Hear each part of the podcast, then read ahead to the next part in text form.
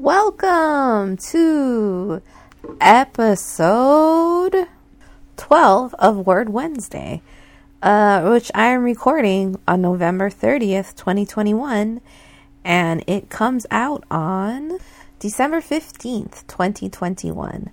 I think I was hoping to read something Christmassy uh, because, like, you know, it's Christmas. Um, but I haven't found anything to read, so I am anything Christmassy to read. So I'm going to read to you from, and I'm really excited about this, Glen Grant's Obake Files.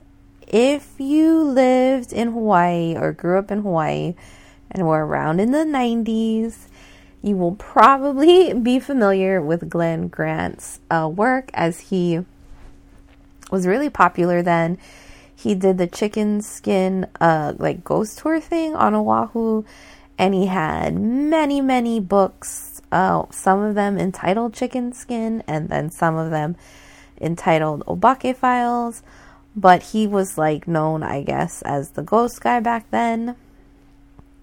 Um and I've been doing research for another project that I'm not going to say what it is, but it may or may not be out already if it is, you'll know what I'm talking about. anyway, uh, and I came across this book, uh, and it has some cool stories in it. So it's a book of stories he collected from people in Hawaii about their own ghostly encounters. Uh, if you don't know what an obake is, the most simplistic way I can explain it to you is that it's a um, Japanese word for ghost, or in one of his books, Glen Grant describes it as weird things.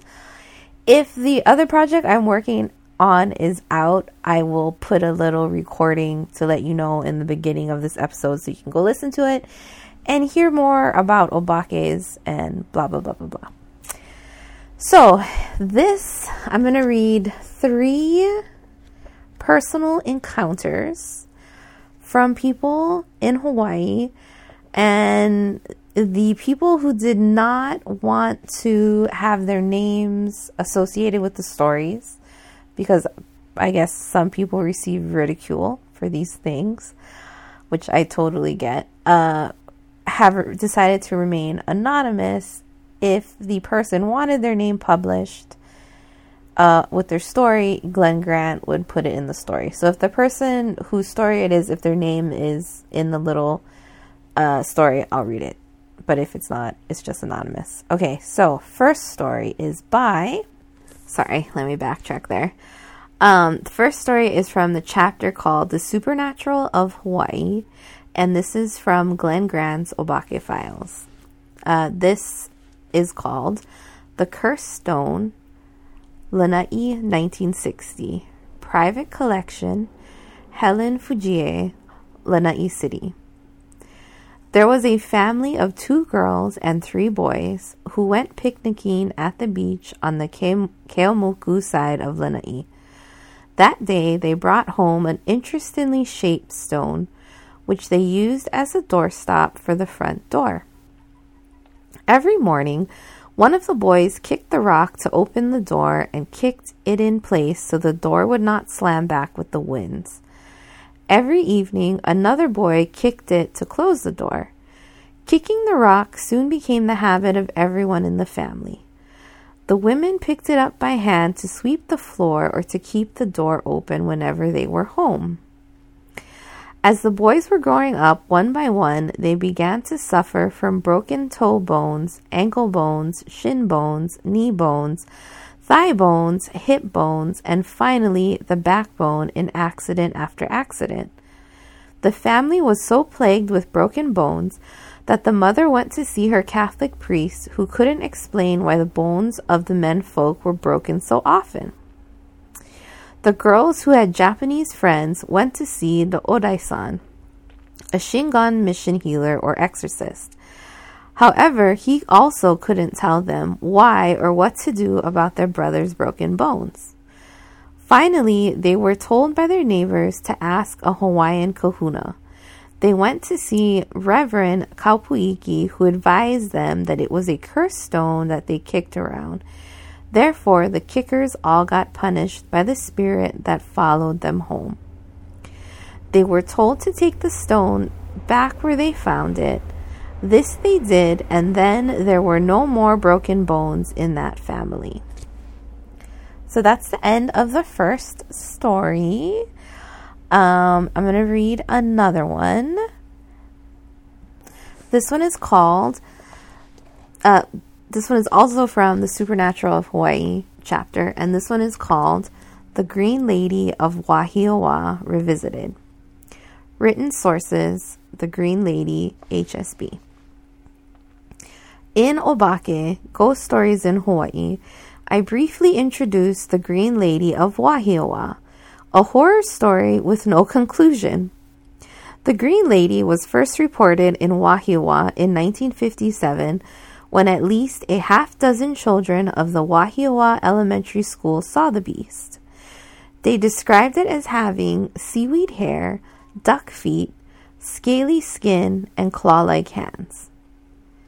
The police investigated these reports after rumors got out of hand by children suffering from what was called mass hysteria at the school.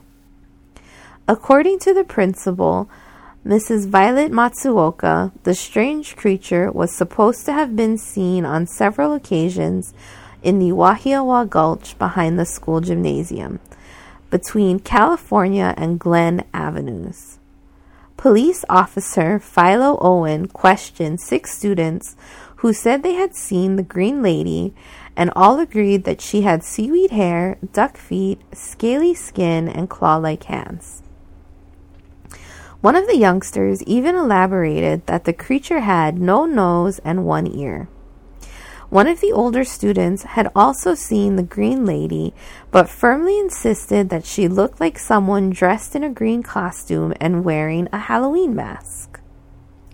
A search party organized by the Wahiawa Chamber of Commerce combed the gulch but could not find anything remotely resembling the thing described by the students.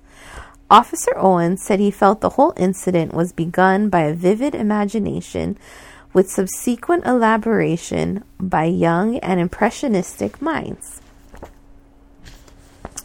The description given by the students fits perfectly. However, the tale of Kappa, a strange creature found in Japan and popularized in the national folklore. This little being with the power to appear as a child has duck feet, claw hands, stringy hair that looks like long seaweed, and green skin. As close a description as can be to the Wahiawa Green Lady. In legend, the Kappa is famous for drowning children and women in ponds and then eating their disemboweled intestines. A very cute fellow is the Kappa. After the first publica- publication of that article, Several updated sightings of the kappa came to my attention from other sources.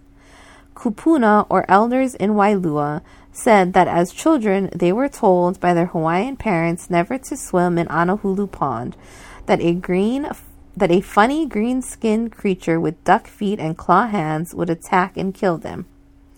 The same stories were collected among residents in the Luna Lilo home in Hawaii Kai.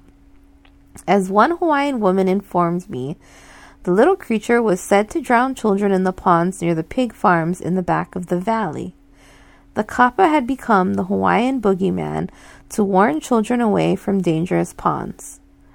Although these accounts are only a scant few sightings of kappa outside of Wahiawa.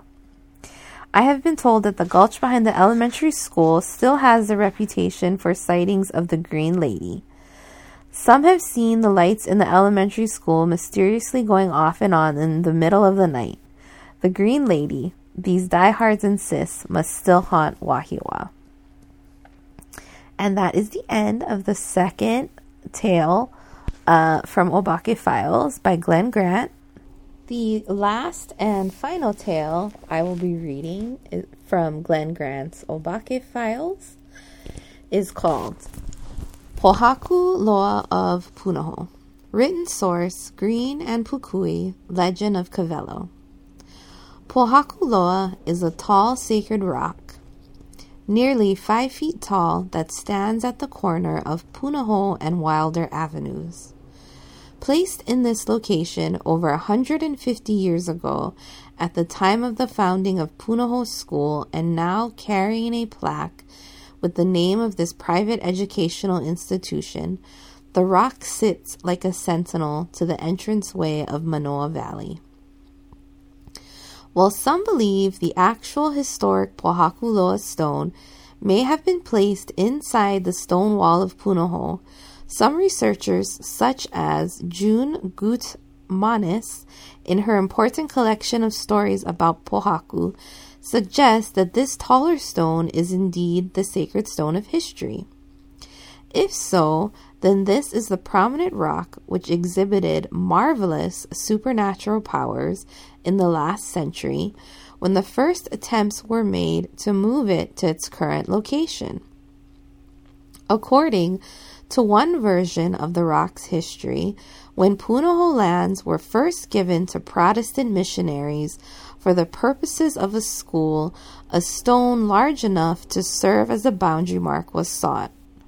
On the northeastern slope of so called Rock Hill, behind the campus, a suitable stone was found nine feet in length and standing seven feet above ground and two feet below. An overseer and his men were sent to move it to the proper area. The first day, the men vigorously dug around the rock, expecting to dislodge it the following day. However, overnight, Pohakuloa seemed to have worked its way back into the earth, planting itself more firmly into place. The next morning, the workmen were amazed to see that all that work the day before had been in vain. After discussing the miracle, they became concerned that a kupua, or a demigod, may live in the stone. A kahuna was consulted who advised them who advised them that this is not a stone, it is a man. He is not to be forced, but coax him, and he will go. At the direction of the priest, a feast was prepared consisting of black pig, black ava, green co- coconut, black fowl, red fish, and pink poi. Everyone was invited to the feast. When the feast was completed, the workmen began to dig up the stone, which was soon out of the earth. Who shall lift it up and set it in place? It was then asked. Paki, a very large and powerful chief, then took hold of the stone and lifted it upright. Then, to the amazement of all the witnesses, the rock began to move itself to the place where it now stands, as men on either side supported it from tipping over. Some years later, Pohakuloa was broken into two pieces. A kupuna in the early 20th century informed researchers that she believed the other piece of the stone was taken to the Kapiolani maternity home and located on Beretania Street. When the maternity home was reestablished on Punahou Street, the site and the stone became the property of the Japanese consulate for a few years. When the consulate left Beretania Street, the second piece of Pohaku Loa was missing. What remains of this powerful sacred stone is the sentinel at the front gate of the Punahou campus, a haunting reminder of the supernatural power of rocks. End story. Right, I hope you enjoyed those three tales from Glen Grant's Obake Files. Uh, at the end of December, I will be posting in my Patreon talking about why I chose to read from that book. Uh, thank you for joining me and happy holidays.